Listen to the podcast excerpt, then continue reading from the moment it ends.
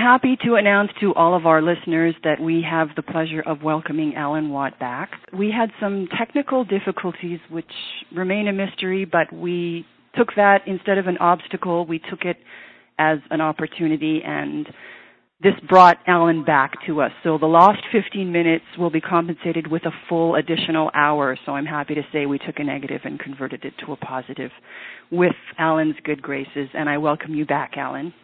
It's a pleasure to be back.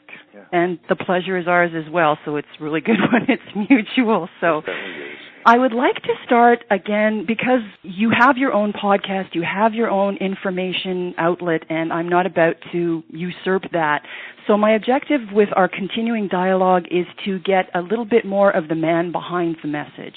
So when we were rudely cut off in the first attempt at uh, continuing our dialogue, we had left off with you talking about going into the shortwave radio. So can you give us a little bit more of chronology so that we can take it from there to where you're at now? And also include, please, you, you had embarked on a musical career and I have heard your music and it's absolutely wonderful. So can you address that a little bit in terms of what made you leap from music and what you were doing in that to, to delve into this? Yeah, I mean, music uh, was something I was always involved in from an early time. And in fact, I, I got into it so easily that it, it, did not seem like work to me, to be honest with you. It, it was so enjoyable and easy to me the way it came that uh, even when you were doing it and earning the money, it, it just seemed like you were not working. And uh, initially, I studied other things and so on, and I have a few things to put on the wall if I ever wanted to. Not that, not that I'd even bothered, but eventually made it my career, and I travelled across most of the world. I noticed the changes that were happening from Britain and laws being passed, and then going into other countries maybe the following week to hear the same things on the news in those countries, which made me realize that the same laws are being passed across the whole of Europe at the same time, and yet no country thinks that any other country is doing it. They think they're all uh, independent because the newscasters never mentioned the fact that these are these are European laws that are being passed in all countries. So it was easy to see that there's a, a form of an equalization process in the legal system going on at that time. It was also happening with the economic system, of course. And they were telling the public all the time that it was just to do with trade and commerce. Well, every student of economics knows that the laws of a country, all laws of a country, right down to all the criminal law, evolve around your economic system. So you can't sort of or kind of integrate an economic system and retain your sovereignty. Mm-hmm. That was obvious. So I knew they were being lied to. And then I got to talk, because after big shows or concerts, and I, I played all kinds of music, because I also wrote music and sold a lot of music. So I could do from folk to rock to whatever, and even classical occasionally on my own in large concert halls. Sometimes you get asked back to politicians' homes in other countries after shows, and uh, they'd often say little little things to you as they sort of looked at you and almost analysed you, and they'd feel you out. And it wasn't until afterwards, of course, these little things would come back to you, like what did this person actually say to me? And one of them in Norway was a woman up in the parliamentary system there. She's now at the United Nations. no and surprise there, her, I'm sure. yeah, and, and I remember her saying some odd things about um, reality to do with culture, because I was in that business, it was culture creation. You know, most mm-hmm. people don't think of it as, as that, but that's what it is. And I already knew, of course, by meeting different managers and arrangers and, and people of that ilk, that there was a tiered system within the music system of what they wanted from the top. And uh, they even put on a little rumor mill where they make suggestions at the top for formats of songs that were likely to be wanted in the near future. Little politically correct things would be inserted and come down to the writers. So you knew there was a, a political uh, agenda at work as well. Sometimes you get round it depending on how carefully you phrase the words in a song. Most musicians go along with it much of the music is rewritten in the studio by professionals. Then the bands are made to be hits or stars because the elite have decided that's what they want pushed. However, she was talking about this as a politician, and she mentioned the fact that most people don't know uh, that they haven't had any sovereignty since the United Nations Charter was signed at the end of World War II, and that was the first time I'd heard that there was a parallel government at work which was not elected by the people. And these things sort of floated through me, and I gathered them as I went along, hearing other people say the same things in powerful positions. Now, was she sharing this with you in order to determine whether you could be manipulated? I, I've had this often. Yeah, I mean, even when I had scholarships uh, given to me, and people would come up from the Ivy colleges or universities from London, not just once either. If you said no, they'd keep coming and trying to convince you to come along. And I knew by the, the way they, they really did analyze you, it wasn't just a conversation. They were, they were filling you out mm-hmm. to see where you're. See, most people, and here's the thing, I don't think if people understand this, and it's what made me delve into the whole area of the psychopathic personalities, who generally dominate history through violence and force and cunning, primarily because they're willing to use violence or get others to use it for them. In this kind of system, that's what conquers, that's what generally wins in a commercial monetary winners and losers type system. And what happens is that the higher the intellect in most people, not all, but in most people, it's almost like they lose or, or they don't have that little part. They're more psychopathic. They they lose compassion, or they don't have that little part of the, the brain working which gives them compassion. Missing a chromosome. Yeah, and that's very true. But as I say, most have it, but not all have it. There are some good people out there, but very few. Even the ones who have uh, compassion or empathy, once they're in the Ivy League system, and being groomed for higher positions, they, they're afraid, like everyone else is, in the system of uh, poverty, loneliness, uh, bad health, and no money, all these. So they get a payoff and status in the society which sort of guarantees them a fairly easy living. And, and they're reluctant, even when they, they, they know what they're doing is wrong for the people in high bureaucracies, they will still go along with it. So I gathered all this down through the years Uh, I mean, it's the same thing in all culture creation. Now, culture creation was mentioned in the days of Plato by Plato, that it doesn't come along spontaneously. The dominant minority in every era, that the same term that Aldous Huxley used in his speech at Berkeley, the dominant minority always exists. Often they're very quiet behind the scenes, but they have a total grasp on everything because they hire underlings to keep the pulse of the public, take the pulse all the time. Right. And therefore, any change that came from the grassroots that was not planned by them themselves or authorized could have unforeseen consequences on the power structure. So therefore, they implemented culture changes from the top on down. That was the old, old agenda.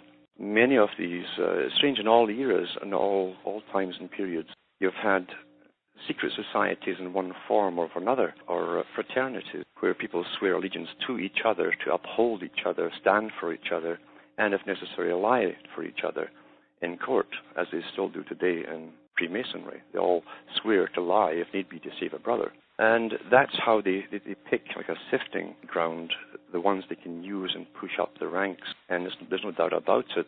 A lot of the people at the bottom who do believe initially that it's a charitable organization and a self improvement type thing by learning the virtues, they become the front cover unw- unwittingly, most of them. But those who are psychopathic get picked out and put further up the ladder because they've been uh, tested and tested and tested to see if they can keep secrets. So it's almost like a selective survival of the sickest. Yes, it is. And little payoffs come along along the way. Because behind all the charitable thing, once you go up, you find out that one scam on top of another scam, where all the money and benefits come from the public purse. That's where it all comes from. They get into the, the big honey jar of the public purse, is what they all do, ultimately. They've been tried and tested to see if they can keep these secrets and that's why they're selected. And they really are tested along the way. And along the way, too, because they'll take certain gifts, or some people would call it bribes, they're now blackmailable should they change their minds. However, most of them, even, even at the Ivy League level, where they're often initiated and picked, know that they will open themselves to blackmail if need be. And they're quite content with that situation because to the psychopath, that's a natural thing. They would blackmail if they had to, too. So understand that. And yeah. given now that they tried to attract you with honey and you didn't bite, I think uh, there were a few of my listeners who were asking about how you'd be able to broadcast this information without any threats mm-hmm. and without any potential uh, harm mm-hmm. coming to you. If if you'd like to share a couple of anecdotes, yeah. I know you've had specific incidents occurring where that indeed did happen to you. Oh yeah, I've, I almost had my last place burned down, and then I had uh, both of the flexible brake lines on the front of my car cut. Uh, luckily, I didn't have far to go, and I was going backwards just out the driveway, and it went in the ditch. Uh, and of course, I had uh, I had I had different agencies watch me. Uh, one of them watched me with night vision one night when I was walking the dog. The the green light, luminescent light, it was reflecting off his face. That's how I spotted him. He didn't have them up to his eyes.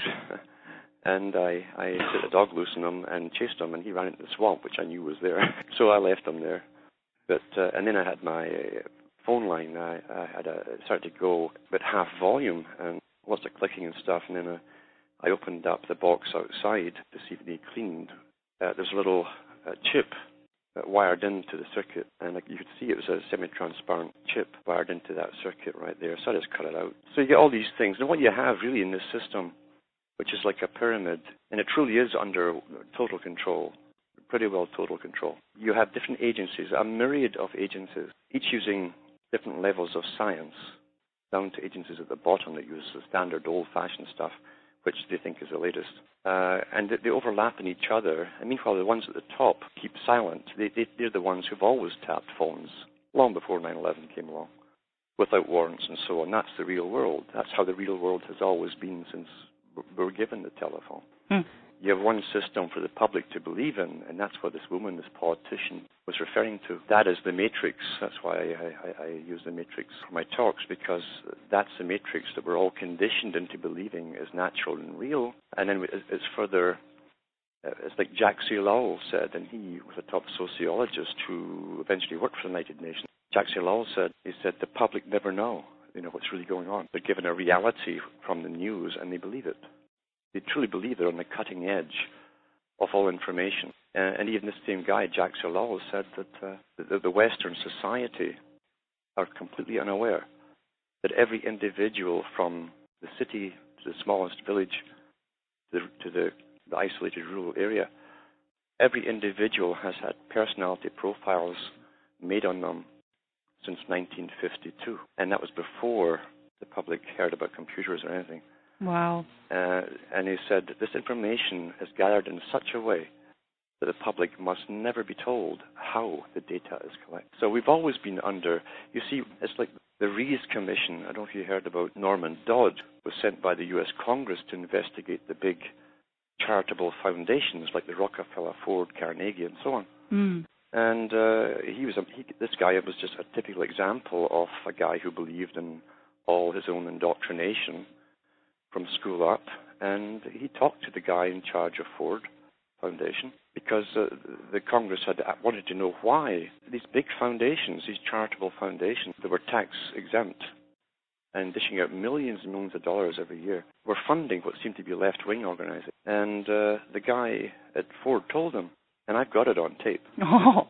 And he said, Well, you don't understand. Everybody here at this foundation is an ex OSS member. That, that's the precursor of the CIA.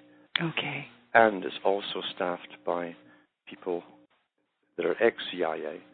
And then he said, We take our orders directly from the White House. Now, that ties in with what Professor Carroll Quigley talks about in Tragedy and Hope and the Anglo American establishment, where Quigley said that for 50 years or more, he said there's been a parallel government with its own agenda, uh, which gets things done in society. Because they realized a long time ago that with conflicting party system uh, and the arguing, debating, and egotism that goes on, they couldn't get things done fast enough. And therefore, they would have this, this sort of private organization paralleling it, which would then go ahead and make the big moves, but they'd also fund culture and all the rest of it. Well, and they always say the pen is mightier than the sword, and I was in the film business for 16 years attempting to try to change the system all single-handedly. How's that for naive?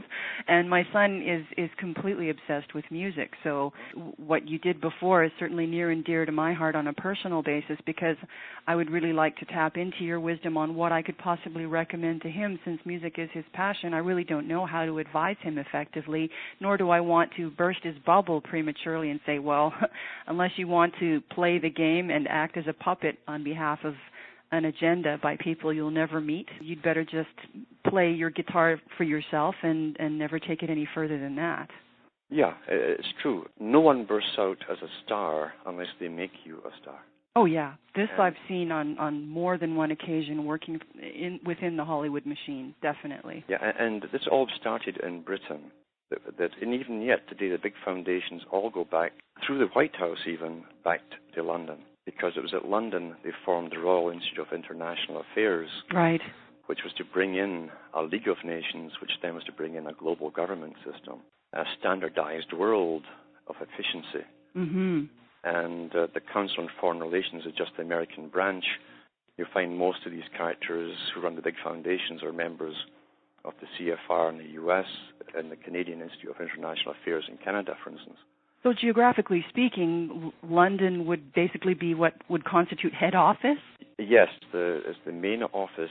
In fact, their office at the Royal Institute of International Affairs became the MI5 headquarters during World War II. It was one and the same thing because the guys are all working in the same company. They work in both. Tell me, Alan, what going back a little further, uh, as far as say the French Revolution and Russian Revolution, were those also set up not by the serfs who were attempting to knock a few monarchs' heads off? Was this also something that was orchestrated? Yes, it was orchestrated because we, we know the history. I've got all the old books written before and, and during and after to do with these revolutions. Yeah, because I'm not about to trust, which is probably why I had a, a resistance to history. It all sounded bogus to me when I was expected to memorize and regurgitate it, so it was definitely not my best subject. But uh, could you share with the audience what your version of how these revolutions came about? Because certainly any type of these massive uprisings certainly wouldn't be allowed.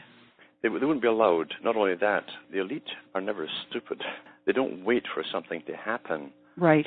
They always have spies out. It's traditional. London had a, a, over one and a half thousand spies working for the Crown, just working in the city of London on a full-time basis, just going around uh, the bars and coffee shops listening to gossip.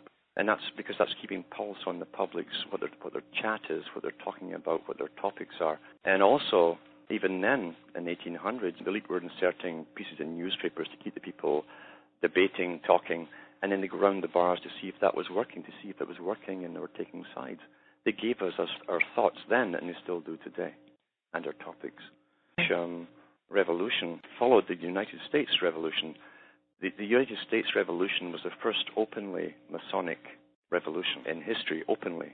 It used all of the symbols of Freemasonry prior to then building up and, and to the, the, revolution itself. Even some of the tokens they used during the revolution, most of the tokens had the pyramid on it, the Great Seal, long before it was put on the dollar bill in the, in the 1930s. So was that just to stake their claim on that territory? It was, what they claimed was a novus ordo seclorum, which was a new secular, or you could say worldly, it's up to yourself, but secular order. I see. In other words, what uh, Thomas Jefferson said in his diaries. He said, "We shall make the, the natural aristocracy rule the country." And by natural aristocracy, they were talking about the high intelligentsia. Uh, so were they actually anti-monarchists?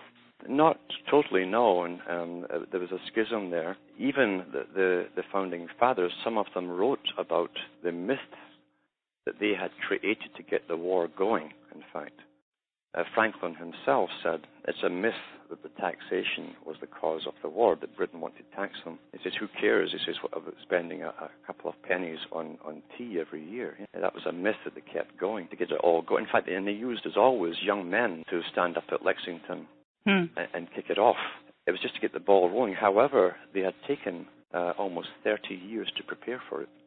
That's wow. The, the people, it was not spontaneous and it was the first time in history that they themselves called it the, a great experiment, a, a form of government. And then it was followed by a, a similar type, but on a step further, which was the French Revolution, And then we find in the old books written at the time from England itself by some of the aristocrats that the Soviet or Russian Revolution was the second great experiment. And then you had it followed up by Time Life Man of the Year twice in the 1930s, Adolf Hitler. And the aristocracy, just like the Soviet Union, uh, they were going over from London and visiting and, and watching and observing because this was another experiment. Because they had chosen long ago that a form of collectivism would be the best and easiest way to govern the people by a small uh, aristocratic elite. And so what you have today is the coming together of, of the, what they claim are the better parts governing the people. They've created a fascist new system of international corporations. Carroll Quigley, in his book, called it the new feudal system where the feudal overlords will be uh, the CEOs of international corporations. And he was all for it your previous podcast, you were talking about many movers and shakers, say in the film and television arena, were present at these meetings where this type of agenda was being organized and planned out. People like Gene Roddenberry and, yeah. and members of that ilk. Did you could you elaborate on that? Because a lot of people simply don't look at their entertainment as a means of, of programming them.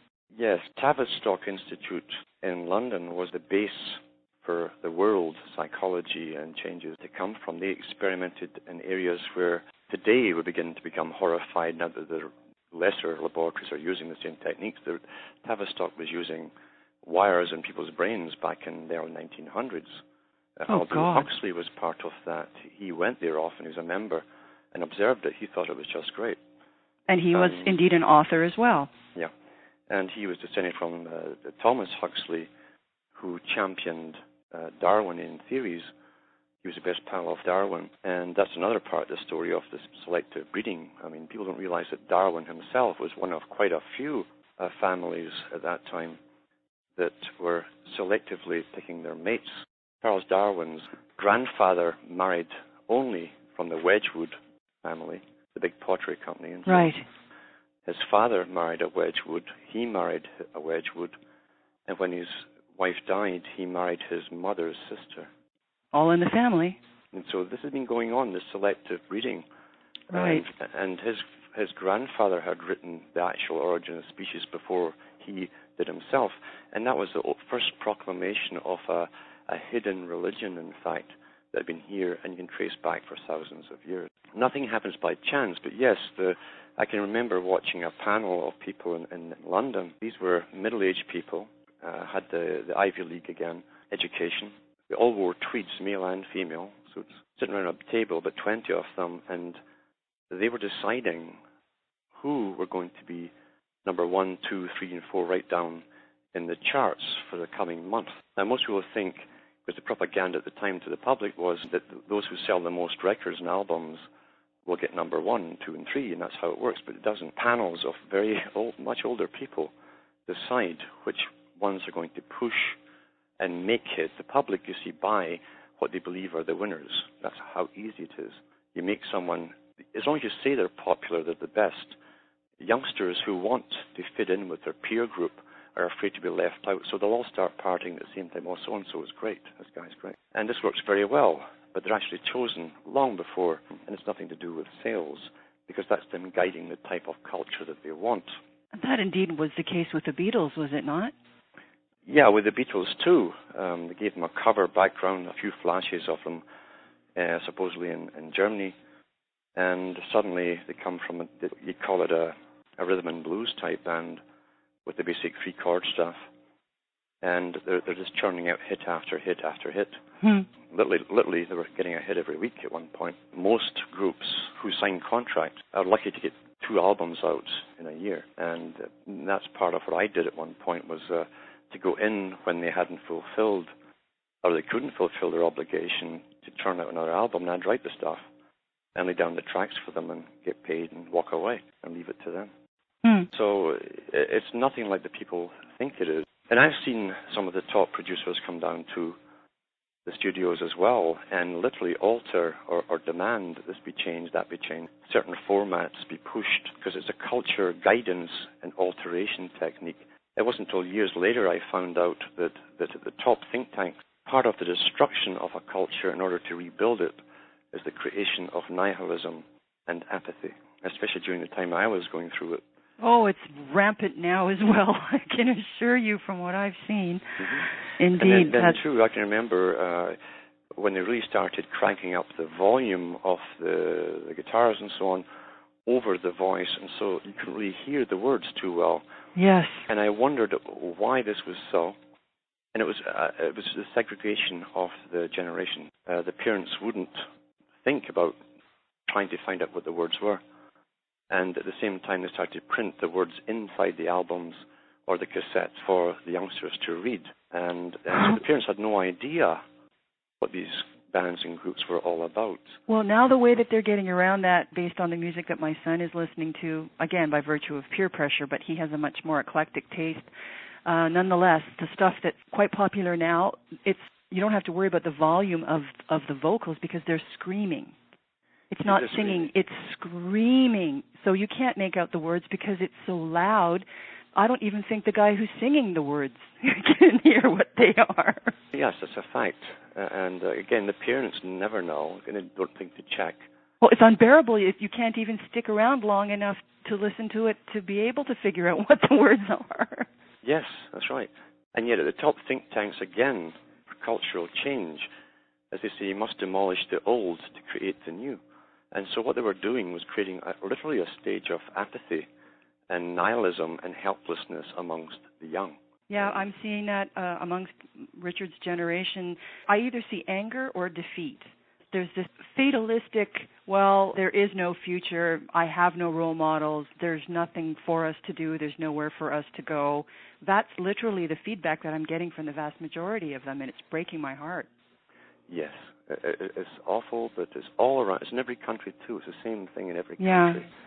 And again, this is traceable. It's, it didn't happen by by accident. Nothing in culture that's let out to the public happens by chance. Even the art, even even the paintings, uh, is now declassified information mm.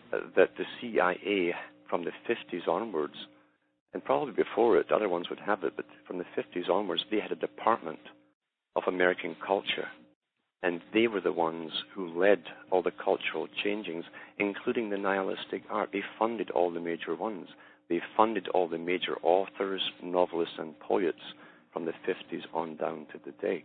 That's classified information. And rumor has it that Stanley Kubrick was embraced into the fold, but uh, the moment he released Eyes Wide Shut, shortly thereafter, he mysteriously expired. According to them, it was a heart attack, but that. Yeah, he he was uh, he colluded with Arthur C. Clarke, uh, a right. Freemason with the, the Masonic agenda, actually an allegorical form written in to the movies 2001, 2001 10, right. and then 3001 was his last novel with their whole agenda in it is what they hope to bring about. That was done in the 1960s. The first movie was done in the 1960s. They said there that this new sun would be born in the sky, uh, kicking off in 2001. And 9/11 happens in 2001. That was for the higher ones in the know to. So they like their entertainment, their own yeah. entertainment. And then 2010 was to be the completion of the unification of different continents. Well, and you had the mass panic of Y2K, everybody assuming that because the computers were all, because of a binary code, everything was just going to do a, a global meltdown as a result. Yeah. So everything is given to us, even the things we worry about, how we should respond to things that happen in our lifetime. But yet, culture creation is, is the most important thing. Now, if your parents didn't know that the songs that they danced to and sang were also done by the same people for different reasons than just entertainment, then they don't know to tell the child, and the child is born into a world where if the adult does not tell them or warn them about things, they will take it all for granted, thinking it's natural. It's a natural evolution. And that's how simple it is all mammals look towards an adult of the same kind to warn it and show it what is dangerous to it. And if the, the adult doesn't know, the young have no fear. They think it's all natural. Well, of course, in this case, ignorance is not bliss. Uh, do you think the elite scored a big success, at least in my humble opinion, the fact that the family is fragmented and you've got this obsession with consumerism that has both parents working, children in daycare, elderly in uh, homes that are visited twice a year for Christmas and birthdays. I would say that that was a serious coup in terms of the cohesion of the family being a means of people feeling assured of that support that you were talking about. Yeah, again, when you read the biography of H.G. Wells, now H.G. Wells was initiated early in, as an author. They, they did pick certain people with certain abilities. And this was common from the 1700s actually onwards, was to write novels with social problems contained with them and give them the solutions that would seem to the average reader to be desirable, never realizing there was another ulterior motive behind it. We never get what we, we fight for. Wells was picked up and trained with a small group in the 1800s by, again, Thomas Huxley, granddad of Aldous. They were all given red ties. Red was the color of revolution, and it's, for high Freemasonry too. They have red, green, blue, and black, and also the yellow or gold one. They're different lodges. So he was picked and trained for his position, along with many others who became very famous at this time. And they wrote these things in fictional form, but also put in predictive programming.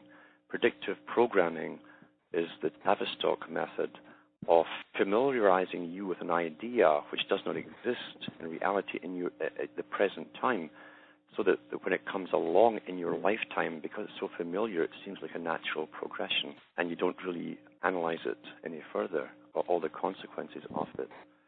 So that through, mainly through fiction, they programmed the people for what was to come. That's been done through cartoons today, all the way through. And it's a science that uh, Beria talked about. He was the head of the NKVD of the Soviet Union in the 1930s that became the KGB. And in the Comintern meeting, the International Communist meeting at the time, he said it used to take us 70 years to alter the culture of a people along a desirable direction. A whole generation was 70 years, and he says now, in 1934, he says we can do it in five years. We can make major changes through scientific indoctrination by getting the young uh, about the age of two for we, we now call it kindergarten. That was the same agenda that on the supposed other side you had Lord Bertrand Russell writing in his book uh, Roads to Freedom and Education and the Good Life, uh, the same agenda. Uh, and they said both said in it we must destroy the family unit. Russell said we used to think that we'd have to take the children from the parents at birth to sever the ties of contaminated indoctrination from the parent. I said, but now if we can get the child at the age of two in kindergarten with specialized indoctrination, when they go home, anything the parents say will be negated. The child won't even listen. And so they already knew this, these techniques back then. Oh yeah, and it's going on its merry way. The polarization between home and what rules might be set by the parents versus what the, the teachers are telling them with regards to curfews and mental abuse, and you must report anything that you would consider.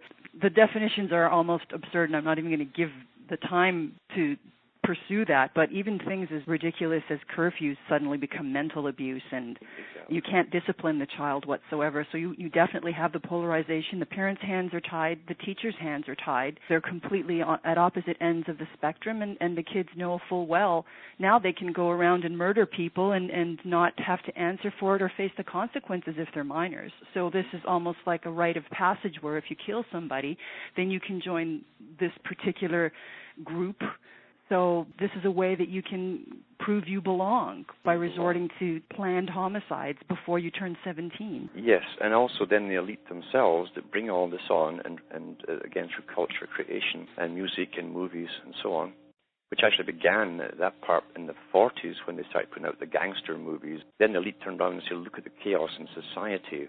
None of you can be trusted. We have to take all your rights away for safety.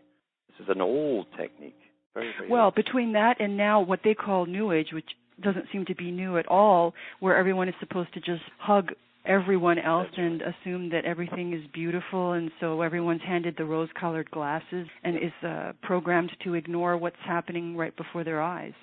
That's a fact. Uh, that the New Age movement was vastly written about in the 1800s because that's when they really started uh, the big engine rolling, then you, it'll take a hundred years for it to get fully implemented. They wrote about it then and what they would do uh, what the public would think of it, what they'd believe, and then they also wrote about the real agenda. So you went from minstrel to messenger, and that was as a result of encountering all of these highly powerful people and realizing what they were really after and not being able to produce music for the sake of producing music. That was part of it, and yet even before that, from a very early age, I was I was already digging into the histories to find out the real reasons for things. I couldn't understand why an empire like Britain had the vast majority of the people at working class who rented and who lived just from week to week. I I couldn't figure that out. I, I knew the money was going somewhere, the wealth was going somewhere, it was all going to London to the, the same elites. And I thought, well, how come if, if literally we've evolved emotionally and we're not so supposedly primitive as we once were, how come the same elite have no conscience? They haven't evolved. And then I clued in to the, the whole con game of the reality we've been given, and that they were constantly changing. Uh, again, in declassified information from the CIA, uh, the Department of Culture for America was working hand in glove. It was the same department as MI5 and 6 in England, and they even sent their agents there to get trained in the culture industry so they hmm. could harmonize it all across the Western world at the same time the departments in France and Holland and everywhere else. They had offices everywhere. And they funded it through the great foundations and black budgets. They, they funded uh, the present culture and the culture from the 50s onwards into existence. And that's in the art world of all, all the arts and entertainments and in the music. And I assume that those in the film business it's the only area that I know anything about. During the McCarthyism era, I was, I'm assuming that those that were blacklisted and ostracized were the ones that refused to fall in line. That's right. In fact, uh, again, in the Reece Commission or committee that, that investigated the tax-free foundations, you find that um, the head of the Ford Foundation, which is now run by the Rockefeller Foundation, hmm. uh, the head of them told them that they were promoting uh, the culture of the future in all areas in all countries for a different kind of uh, world than the one that presently existed. So, so yeah, they really do hold all the reins of power to the things that we think are all normal. Uh, and they funded the movies. They decided what movies they'd make popular, what format they'd have to make popular. You know, even the gangs of, of motorcycle, the Hells Angels, didn't exist before a movie that came out with Marlon Brando. Hmm. And when the movie came out, before you knew it, you know, it's like monkey see, monkey do, oh, yeah. said. The, young malcontents, as they thought themselves, emulating what they saw in the movie, and suddenly you had motorcycle gangs in existence. That's how it happened. The whole sexual revolution was part of it too because they, they, they thought, well, and it's so clever because how do you get people to accept everyday abortions across the world? That was their goal, depopulation. Hmm. Uh, they said, well, what you do is you create promiscuity, create the problem of pregnancies, and then come out with a solution. That's what they did. They tried it in the 1920s when they introduced jazz. Right, Prohib- the flappers and, and, and yeah. prohibition was the greatest thing that they did. The Bronfman family that was based in Canada at the mm-hmm. leaders of it. Bronfman in Yiddish is whiskey man. Just happened to have the name to fit what he did. and he was given contracts from the from the Canadian government to open up these booze cans along the, the up and coming railroad lines and brothels and all the rest of it. And old Sam said himself, he says, "I'll get what I want." He says, uh, and this is when he was accused, or his brother was accused of murder. Uh, he says, I'll get, I'll get them off with it. He says, because I, every politician in Ottawa, he says, I put them there. Yeah, they and, were all in uh, his pocket. Yeah, and during that era, he teamed up with the Kennedys and other families in the U.S., and he ran the booze. So it made, it made this exciting to the youth. Anything that's prohibited, it becomes exciting. Of course. And they go to the booze cans. They brought out the mini skirt for the Charleston and all these dances. Well, when it comes and, to understanding human behavior, they've certainly got that locked down, yeah. and, and, it's quite unfortunate that it, that we're that predictable. Yeah. Was it Bertrand Russell who coined the phrase "useless eaters"? He repeated it for sure. He did say that in, in a couple of his books, talking about the useless eaters. When he was talking about a, a world uh, efficient system come to pass, he did say there would be no place for useless eaters. See, everyone in this up and coming system and it's still promoted as a tenet of the Royal Institute of International Affairs. The world they're bringing in is a world which will constantly be in transition because they have goal upon goal to go through. Just, our lives are just single phases of it. We are the building material to be used, altered, and work towards it, but everyone must become a servant to the world state, to serve the state the world state will be your reward. Russell also said that those who do serve the world state may be given the right to breed their own offspring because at the top of this you have a eugenics system. They're true believers in eugenics and superior genes. Oh, which produces people like Paris Hilton. That's it. Oh, that's joyful. Mm-hmm. yeah, behind all of this eugenics experiments. So, Alan, how did you go from a, a small mining community in Scotland to landing on the Canadian Shield? So you went from oh, it was, it was from well, one mining area to another. I got so fed up going back to Britain and watching the devastation during the 70s and 80s as it was being completely deindustrialized and people were out of work. And every night on the news, give these bland statements of factories closing down, so many thousands them. This is daily. And then when Maggie Thatcher came out on national television and said in her very arrogant way, there's a generation of youth growing up now who will never see work in their lifetime. Get used to it. Uh, that was the end for me because pretty well everyone I knew in Britain and had gone to junior school with and so on fell under that category. They fell under the category. Their lives were devastated. They lived on welfare. I mean, this was amazing. Thatcher also opened all the bars all day long. She, she changed the laws so they'd be open all day long. Because well, that way they'll better. be all yeah, they'll all be drunk and they'll either kill each other or pass uh-huh. out. She says it's better having them in the in the, the pub spending their checks, their welfare checks, than rioting and protesting on the streets. Big Brother was a lie. It never left Britain from World War II. The authoritarian bureaucratic system is a model for the world. Massive bureaucracies and ministries for everything, which simply dictate down to the people every night on the news. It was such a depressing state of affairs. Now, in the 90s, they, they altered it just to get us through this part of the big change. They, they gave people increased pensions. For the first time, they let anyone get a credit card. Before, you couldn't even get a bank loan unless you had some collateral to back it up with. And for the first time, they started throwing credit cards out. People are living on credit cards today. Oh, That's most all. definitely. People are mortgaged to the hilt, and you've got to pay for the car and the cottage and the Rolex and the BMW, and you just wake up in the morning, go to work, go to sleep, and start all over again. That's right. And everyone, pretty well, is only about one or two months away from the street themselves. Yeah, it's it's really living hand to mouth. What really makes me agonize all the more is the fact that our children become indentured servants. Uh, that's right. In fact, we have all been put down as, as collateral to pay off the debt since the last Great Depression. Yeah. I was loath to even uh, register my son for a social insurance number because I know what that social insurance number really means. You might as well sin. tattoo it to his forehead. Sin is a sin, yeah. Yeah, precisely. And it also means you're in the darkness. It's the old Aramaic Hebrew word for the moon. So you're in the world of darkness. You think it's a light you're going by, but you're not in the sun. That's for the higher illumined ones. Everything is a joke in our faces. You know, well, but I don't know. I'm not laughing. No, it's not. But where do you see us 10 years from now, given what you know, Alan? Well, there's no doubt about it. The, the, the agenda was to really kick off big time for the big change in 2001.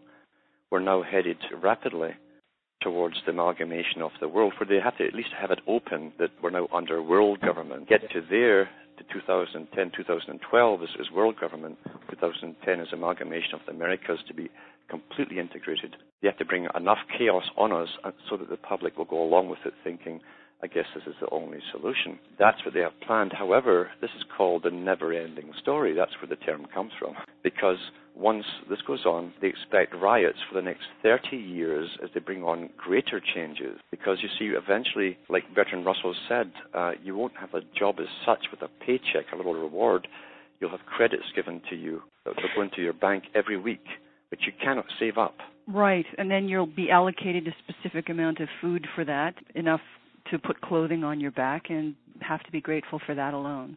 That, and he said that this would be a form used as a form of social punishment. If you don't go along with the system or you criticize it, they'll withdraw your credits for the week and you won't be able to buy food or pay rent. The world to come is to be a world of renters. and that's written into the United Nations Habitat uh, Charter. And where does the brain chip come into play? The brain chip will come in again for world peace. Now, there's two methods to get it in. They're always working. They bypass the older generation as they go for the young. Yeah. To get the young to want it. That's why all the superheroes now have brain chips. Right. Cartoons on. And um, be a mutant. It's it's superior. Yeah. Then they start at the other end of the spectrum. The young and the elderly are always the first. They've already passed laws in Britain in some places to start, and California and different states to mandatorily put in chips. And now the chip is just accepting it, regardless of where they put it. You accept it first, but they want to put in people with Alzheimer's in hospitals and patients and so on. So that's the start of it, the elderly and the young. And then they'll make the system so difficult to get along without it because all your registration in a cashless society will be from a chip. It will eventually go into your, your brain. There's no doubt that's where they want to put it. They had the meetings at Loyola University uh, four or five years ago. I have the 600 pages that they put up there. Is a world meeting of scientists, the top scientists and bioengineers and all the rest of it. I got it pulled from the library before they pulled it down. I knew they would too. And uh, the guy from Japan, the top specialist in this area, said, well, see, they've created a protoplasmic type chip. This chip will, it's almost like a, a form of tissue. so the body doesn't reject it? It won't reject it, but it also is meant to integrate with your nervous system directly into the neurons, and therefore it will receive and transmit to the person it's, it's put into. And he says, This is ready to go. He said, We already have the regional supercomputers which will then program and run the people because you can be programmed to do any task. And he said, The only problem we have, the only problem is now to convince the public to accept it. And he said, This will be done. He says, partly through the promotion, through movies and fiction and novels and so on. So again, it's predictive programming, we think is quite natural. And I'm quite fearful of that being executed simply by witnessing all the people lining up for flu shots. Uh, and even fighting each other if they, yeah. believe, the, if they believe the propaganda in the malls. It's it's a, it's just baffling to me that that everyone is just walking completely willing into into the gas chambers, so to speak. Yes, they are, and and that's always been the way of it. For the people who've swallowed the complete six o'clock news version television reality and the newspaper reality, never questioned so you've got your work cut out for you, Alan. Oh, it's cut out. We all do. Well, yes, but you're one of the front runners with regards to attempting to, in any way, shape, or form possible, relay this information to as many people as are willing to understand and listen. And how would you recommend that we try to get the youth listening? It truly is difficult. I always say it's best to concentrate on those who are trying to wake up, at least ask questions because they're confused. They're asking the question, they just don't have the information. It's the information that you must impart to them in a proper way that you don't overload them and you don't depress them. Right. That is indeed crucial because yeah. they're already in that very they delicate are. state of mind, and I don't blame them, quite honestly. Here's I also want to read the lyrics that someone sent me from a, a typical album that's popular here.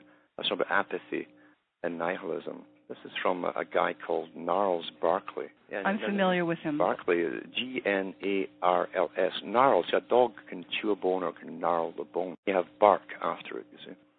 That's a typical little giveaway. And then it's called uh, St. Elsewhere, 2006, Necromancer. It says, Wake up, wake up, wake up. Don't wake up, wake up, wake up. Aha. Aha, by the way, is the, the from the OTO, the Ordo Templi Orientis, which runs the New Age. It's a high Masonic group that runs the whole New Age. Really? There was an Icelandic group by the name of AHA as well. Yeah, that's why it's there. Huh. Aleister Crowley coined it. He worked for MI6. Wow. And it now says, um, it's naughty, very naughty, necrophilia without a care. I'm compassionate about killing her. I'd have my way with what's left of the will in her. Cosmopolitans and cocaine and an occasional pill in her. When she spoke, I saw a spark, but it was dark, so I drove her home when she died. Sexy suicide. Sweet nothings is for the Nam. You feel where I'm coming from. Have no fear. Everything is fine. My girl parties all the time. Did you hear what I said? With this ring I do wed. A body in my bed. She was cool when I met her, but I think I like her better dead. Wake up, wake up, wake up. Ha ha ha. I mean, this is what the children, these are the words, the stuff that you hear as a screaming chant. These are the words they're listening to. Oh my God, I'm horrified. And this is exactly what they said nihilism and apathy. That whole Gothic era, again, that the youngsters go into, the ones who think they're rebelling, copy something from the Buffy the Vampire Slayer, that starts off fighting vampires, ends up as good vampires, bad vampires, and they can drink blood, and they all wear the dark macabre clothing, was created by the culture industry, by people, very old people, very wise in their uh, guiding that whole culture. Every every movement that a youngster thinks they can join is actually planned that way. There's nothing coming out of their own mind. Well, we've just got to do as much as we possibly can to circumvent that. And I, I know that 2012 seems to be the cutoff date that everyone's talking about with regards to the Mayan calendar, but I think it's clearly got nothing to do with the Mayan calendar. You know, Mayan, I mean, even the calendar supposedly is, is nonsense. For They had it for 100 or 200 years, and they still didn't come up with the idea of a calendar uh, until they decided to write into the new. See, predictive programming uses prophecies. You create prophecies, and people, if they believe in them, both let it happen. Like the Christians think, oh, it's God's will. Uh, Revelations is we're all going to get punished and killed and all the rest of it. And there's nothing in Revelations that cannot be done by science today. Well, and you relinquish your own free will because you become fatalistic about everything. Exactly. And it's the same with all the whole New Age thing. It is written. And then you had. Yeah, you've got instant surrender, no bloodshed. No bloodshed. And then you have people like Zecharia Sitchin. Right. Now, Zecharia Sitchin is typical, comes out with a unique version of a translation of the Sumerian tablets. No oh, is else, that how it started? Yeah, okay. and, and everyone else in universities don't even talk about him because they can't even take him seriously because he's got his own translation to try and make people think, oh, it's the gods from out there, and this is where all the serpent stuff comes from, and walking lizards and so on, you know. And again, fatalism with the, the year 2012 uh, and all the rest of it is wrapped up in his writing. And his final book, of course, just happens to be the 13th one. And he is a member of the Ashmolean Society, which is a high Masonic group in Britain, all connected with MI5. So they give, again, uh, the youngsters fascinating stories and then end up brainwashing them into fatalism, that this is inevitable. John Dewey, who was sent out to set up a standardized education system in the U.S., was the first one to say, well, you know, if we were attacked by aliens from outer space, would all have to come together and, and work together, altering the world. And then you had War of the Worlds by H.G. Wells, H. and, Wells and Orson Welles. Yep. And then again, in a book put out by the Club of Rome, one of the top think tanks on world policy and planning, uh, published in one of their own books, uh, The First Revolution, it's called, well worth reading. They said we looked around for a common enemy. This is the 1990s. And this was written by the two founders of the society. Uh, these guys put their plans to uh, the Bilderbergers and all the rest of them, because hmm. the Club of Rome is the main think tank for policy for long-term future. To this day?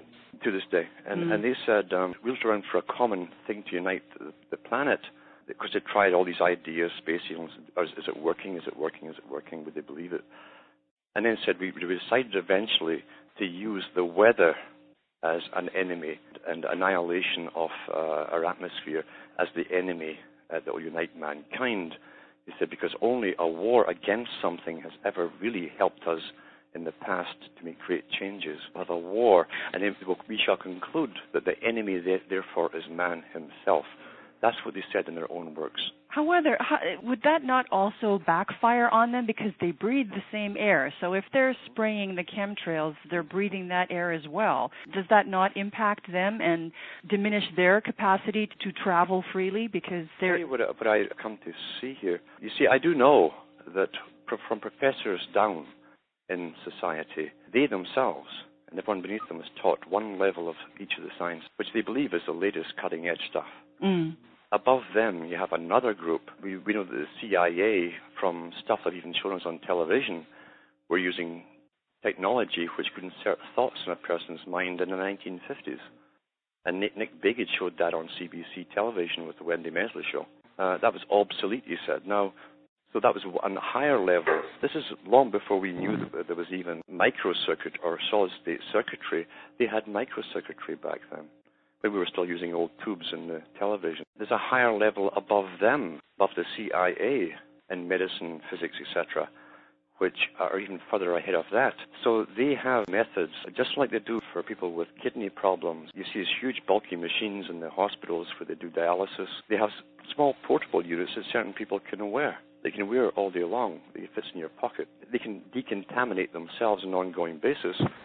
And then it was when Preston Manning was in all the newspapers, an odd thing was mentioned. In all countries at the same time, this for politicians. The politicians were putting a bill forward for themselves that all politicians and their families and their members of their families would be given special treatment in high military hospitals, advanced military hospitals. And that was in the newspapers in Canada too at the time. They were doing the same in Britain at the time and everywhere else at the same time.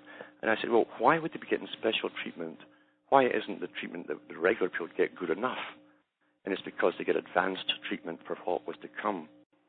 And now we're being sprayed, and these characters, they all know it, but they're all getting uh, paid off, they're getting privileges which the public will never see. The same thing happened when Bouchard, do you remember Bouchard got that so called flesh eating? Yes, Ebola.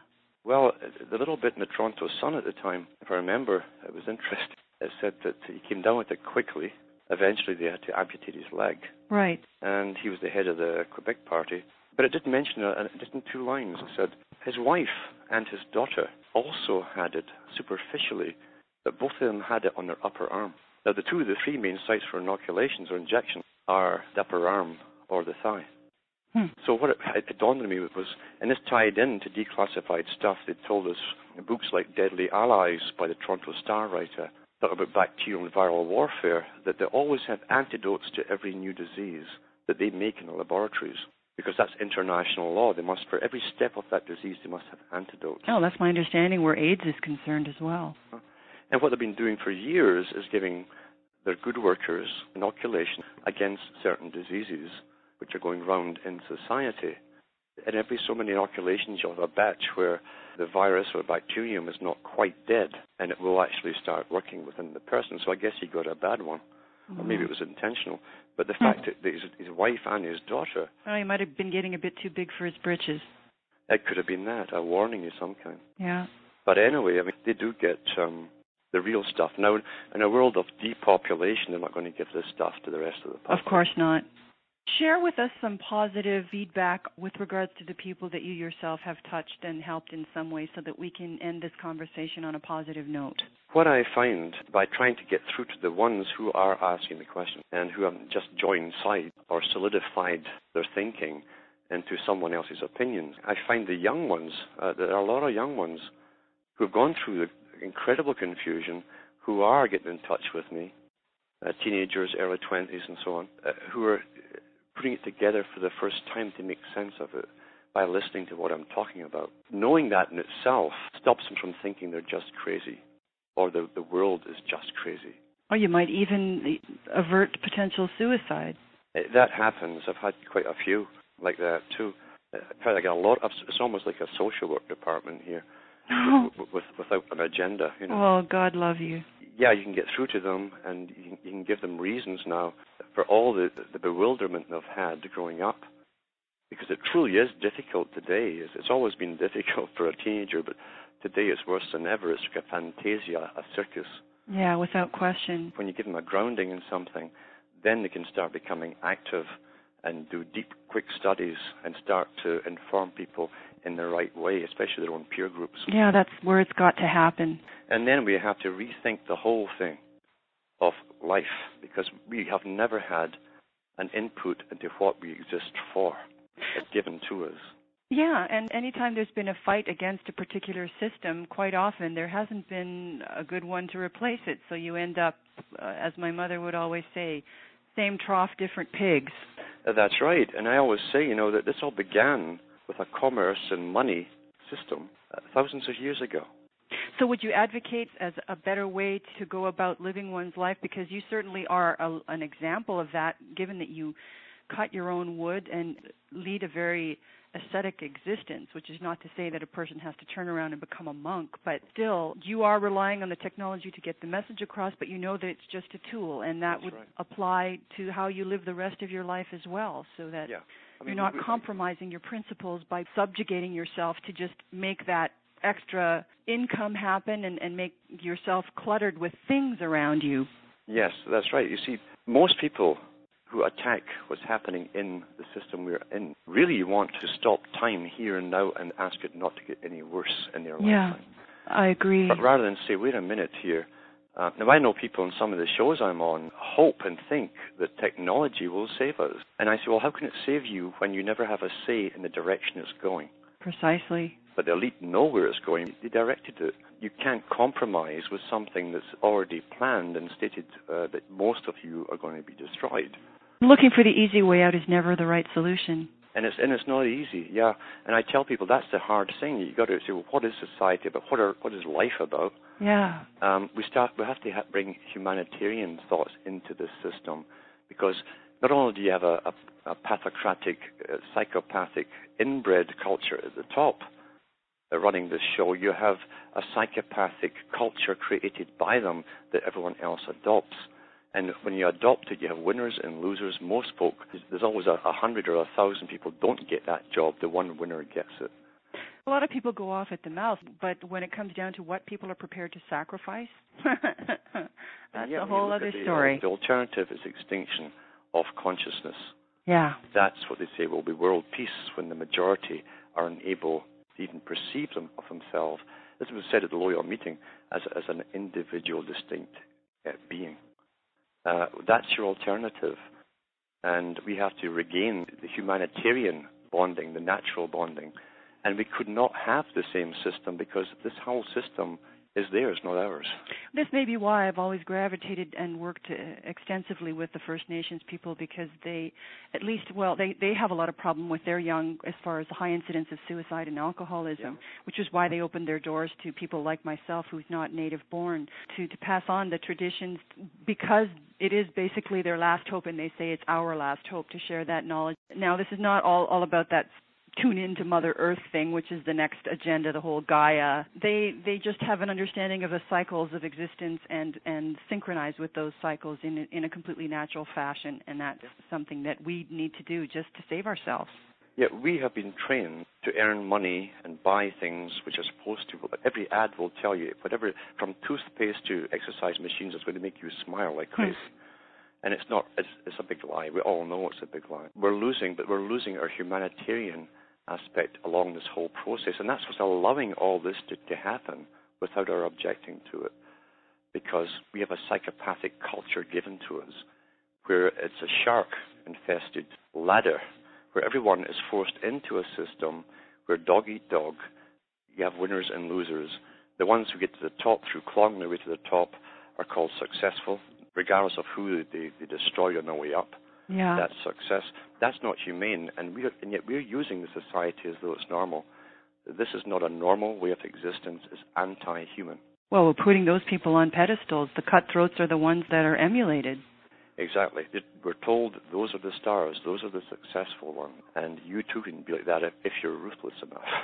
Alan, can you share with the listeners who may have missed previous episode where we spoke with where they can get further information? You have published several documents and have put out CDs. Tell the folks where they might be able to get a hold of you and order that. okay. They can check into cuttingthroughthematrix.com, netca, and a few other ones, and also Alan Watt Sentient Sentinel for Europe. And there they'll find lots of free downloadable talks I've given with uh, a lot of the history of all of this, the players uh, involved in this, and the societies that are in a pyramid structure all the way down to the bottom. And I tend and try to use their own books put out by the elite themselves or, or written for them by well-known authors, authorized authors, that's what they're called, authors. And then you, they can't uh, deny their own words or agendas when, it's, when they put it out themselves. Absolutely, that's a brilliant strategy. It's not debatable. This is what then when you when you see what they wanted in the 20s, 30s, 40s, 50s, 60s, 70s, etc. To the day, you, you'll see that they planned it all. They, they all made it happen. I applaud you for what you're doing, Alan, and, and anything we can do to bring that out to as many people as possible. You can be assured, once again, uh, I'm on side with you, and I would very much hope that I know that your your schedule is insanely busy, but perhaps we could keep in touch with you maybe on a monthly basis, just to, to get a progress report and share some additional anecdotes and insights uh, with regards to what you're presenting and what the state of the world is. I'd be happy to. Yeah. Thank you so much, Alan. We will be talking to you again very soon. Ladies and gents, I also would like you all to contribute to this dialogue. So please either leave a voicemail or leave us an email at godboxcafe.blogspot.com. I look forward to getting your feedback.